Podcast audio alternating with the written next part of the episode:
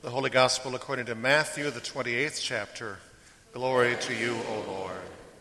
Now the eleven disciples went to Galilee, to the mountain to which Jesus had directed them. When they saw him, they worshipped him, but some doubted. And Jesus came and said to them, All authority in heaven and on earth has been given to me. Go therefore and make disciples of all nations, baptizing them in the name of the Father and of the Son and of the Holy Spirit, and teaching them to obey everything that I have commanded you. And remember, I am with you always to the end of the age. The Gospel of the Lord. Praise to you, O Christ.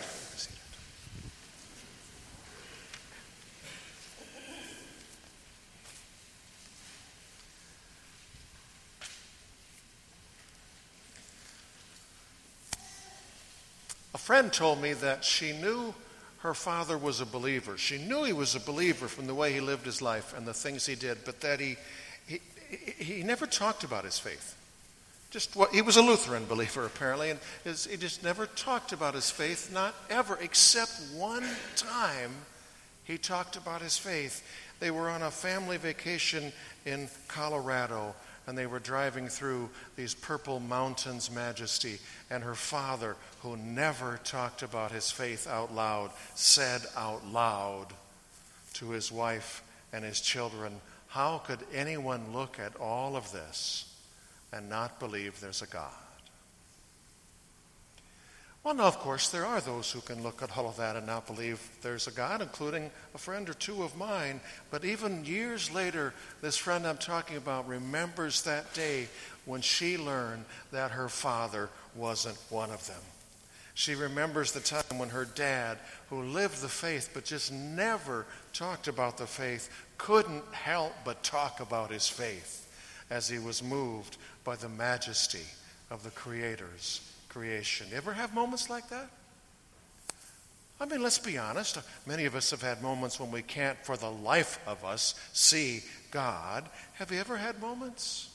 Like my friend's friend's dad, my friend's dad, when he couldn't in this life not see God?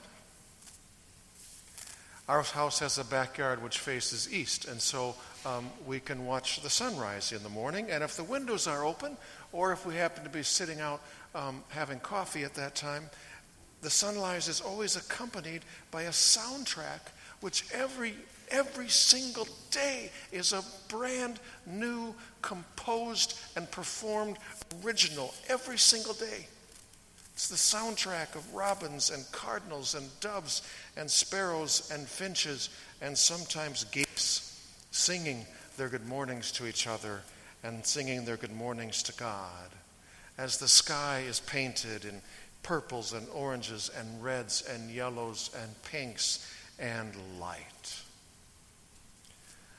Watching them, then, I can't not pray a prayer something like, God, you are so good. And sometimes, being me, um, I don't just say that, I sing it because you, you, don't know anything about me unless you know that in my head, life has a soundtrack. There's just always a song to be sung that is appropriate for this moment. And so sometimes in those moments, my prayers are songs. Songs like, This is my Father's world.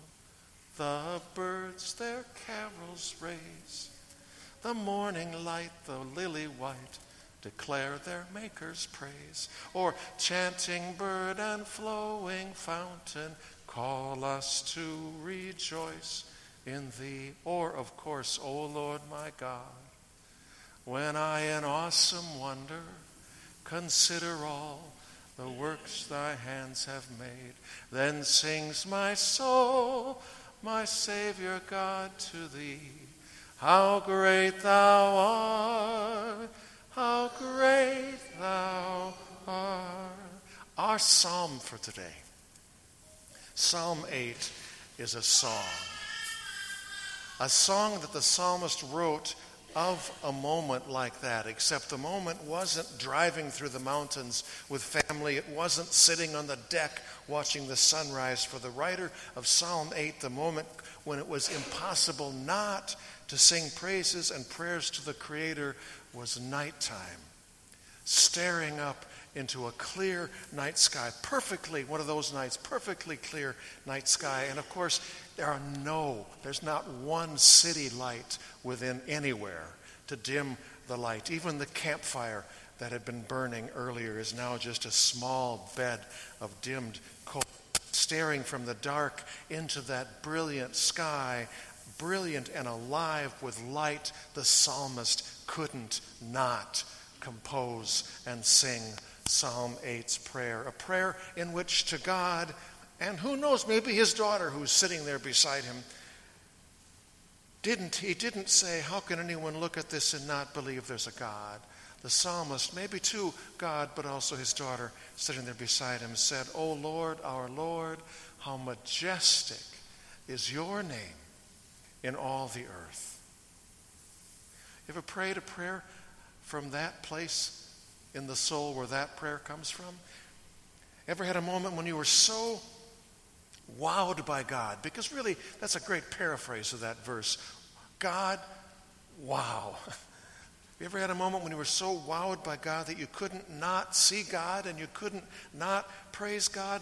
If, if yes, maybe some of you had that moment in Canada recently, staring up into the sky. If you had a moment like that, you are a soulmate of the psalmist because you know that place in the soul where those verses in Psalm 8 are coming from. O Lord, our Lord, how majestic is your name in all the earth.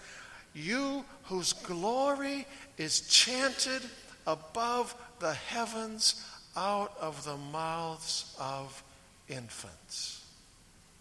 Out of the mouths of babes, the King James used to say. You've heard that phrase.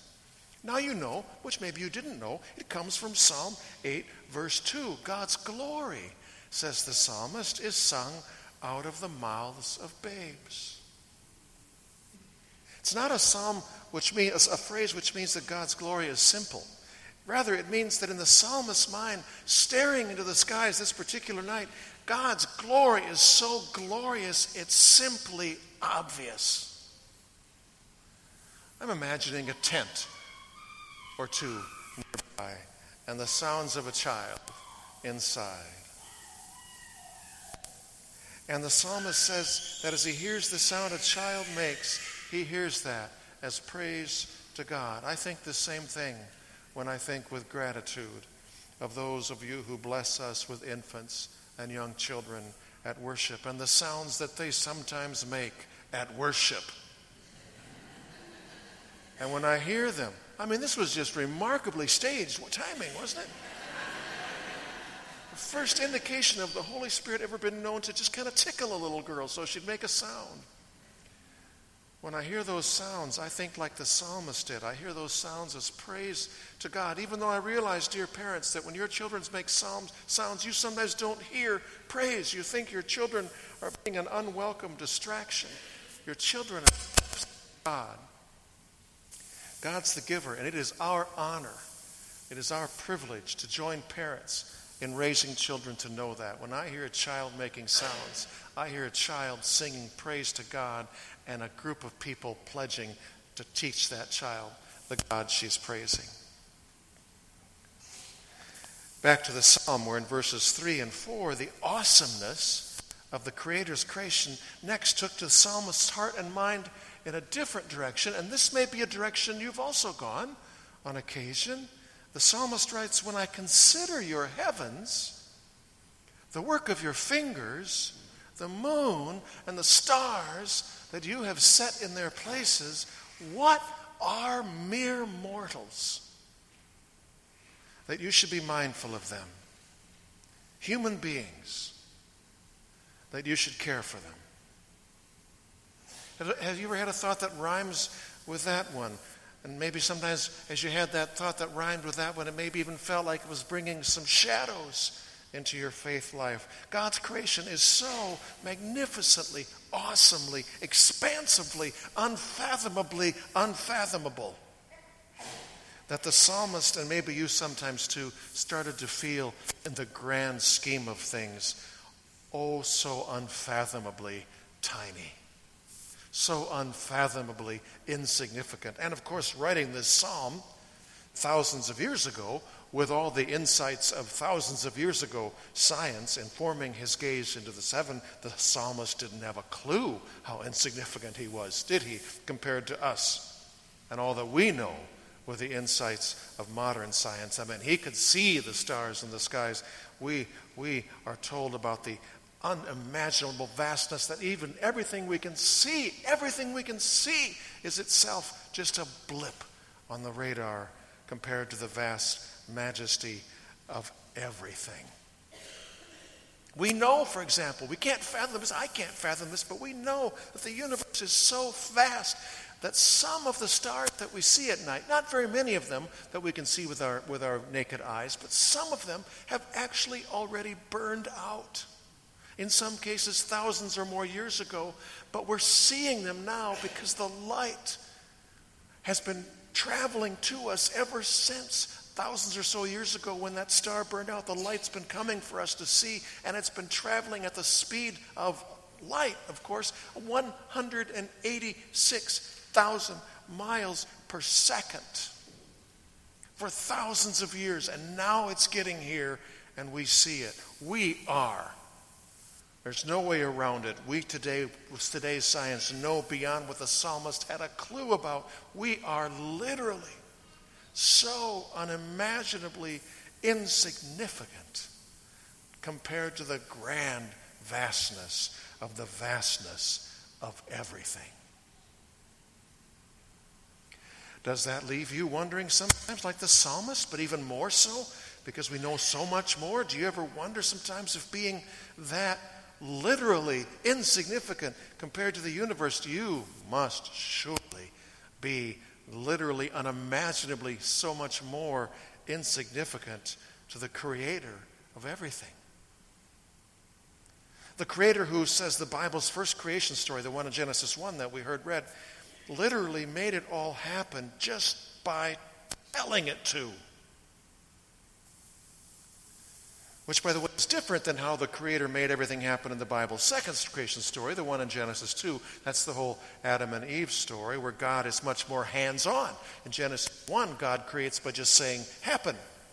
In Genesis 2, God creates by playing in the dirt and making a dirtling and calling it Adam. Adama meaning dirt. Adam meaning this person. And just a little bit of Bible study aside, I want to tell you that those differences in those side by side creation stories in the Bible, um, when it comes to how exactly, I mean, just speaking or playing in the dirt, those differences are, are one of the reasons that I think that those who say that the Bible's creation stories, that wonderful story that Chris read, that those need to be read like a science book. I think they are so missing the point, and they are replacing it at best with subpoints, and in some cases with pointless things. As in, for example, at the time a guy told me that, he's got his Bible in his hand, he told me that unless I, I couldn't call myself a Christian, I could, not, I could not go to heaven. I could not be saved unless I believed as he did from reading the Bible the way he read it and reading it to me every chance he had, which was reading it as though it was a science book and telling me that the universe was created. And I had to believe this to go to heaven. The universe was created in six 24 hour days, and that the world is somewhere just over 6,000 years old. Well, that's not what I believe when I read the Bible. And I mean, God bless him, but when, when push comes to shove, I don't think that's what the Bible asks me to believe, frankly. Because I think my brother's a science teacher. I think when it comes to science questions, the Bible wants me to go ask a scientist. It comes under the category of God gave us brains, use them. The Bible, I think, mostly wants to talk to us about truth that is different. I want to suggest deeper, a deeper genre of truth than the truth of science. And truth that is absolutely way deeper than the truths espoused by biblicists who think that the truest truths that could ever possibly be written or spoken are truths that are written or spoken to be understood literally. I literally don't think that is true. I think the Bible is speaking deeper truth than anything else could ever be true. when it says in Genesis 1 and Genesis 2, and I think says it even better because when it comes to the how to's, they aren't the same, reminding us that the how to's aren't the point. I think the Bible is speaking truth deeper than anything else could ever be true when it says in both Genesis 1 and 2 that however and whenever it was exactly and literally that the creation and everything came into being. Here's the truth God did it. And God did so on purpose. That is the point, which is not written as science, but is also not written against science. It is written as something other than science about a God who apparently, I think, judging by results, is a great scientist. I think God is also great at math. I think looking at creation that God is great at poetry. And God is great at art. And God is great at music. And God is great at love. The Bible's the point on the matter is not that in the beginning there was a cosmic coincidence. The Bible's the point on the matter, not versus science, but other than science, is this in the beginning, God. And then by God, us, including by God, everything. And the advancing wonders upon wonders upon head spinning wonders of modern science aren't somehow inherently threats to that miracle. In fact, in my mind, they're the exact opposite because they make the miracle even more miraculous. I mean, the greater the majesty and mystery of the universe, the greater my wowedness at the majesty and mystery of the creator of the universe. And two, the greater the majesty and mystery of the greater of the God of the creator of the universe, the greater the wowsomeness of the promise of Psalm 8 verse 5 which says, "Yet yet here referring back to how awesomely awesome God is and how in comparison how mortally piddly we are, made from the dust, returning to the dust, yet you have made them, which is to say humans, which is to say you, little less than divine with glory and honor, you crown them. You've made them rule over. It is sometimes translated, you've given them dominion over the works of your hands. That harkens back again to Genesis 1, where it says God created humans in God's image to rule over, to have dominion over God's creation. Tragically and ridiculously inaccurately, from a Bible study perspective, too many have heard that thought of humanity's dominion over God's creation and have gotten all dominant about their thoughts of humanity's relation to creation. As in, the world is our oyster, let's have at its pearls, or the world is our oil field, let's have at its fracking oil, or as in, the world is our lumberyard, let's chop down its trees, and if that leaves nothing or leaves a mess, for those who come after us, well, that's too bad for them because we've got dominion over the earth, and business is business, and profit is profit, and we run this place, and it's about the bottom line, and the bottom line is us, and that's that. Well, you know what? Biblically speaking, no, it's not. No, that is not that. Not even close, because the dominion language the Bible uses to talk about humanity's relation to creation is precisely not about having standing above creation to exploit it for our purpose. It's about having been given the honored position we have in God's creation for God's purposes. And what are God's purposes? Easy question. God created creation after all. And God loves what God created. This is really good. God said when God was done creating. And then it says that God created men and women in God's own image for dominion over the earth, which is patently not about exploiting what is good, it is about caring for creation for good. Sisters and brothers, be good to one another. For God's sake, please be good to one another. But don't stop there. Be good to the birds. Be good to the lilies. Be good to the water. Be good to the air. Be good to the sunrise. Be good to it all. You want to know how to do that? You know what? Talk to a scientist. Be good to it. Because the best song of praise that can ever be sung to our Creator God is to love and care for all that God created and loves and set us above to rule over for God, for good. Amen.